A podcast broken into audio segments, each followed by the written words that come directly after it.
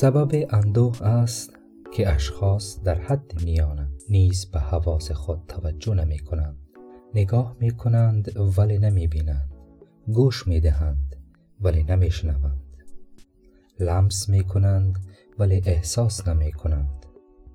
غذا می خورند ولی مزه آن را حس نمی کنند.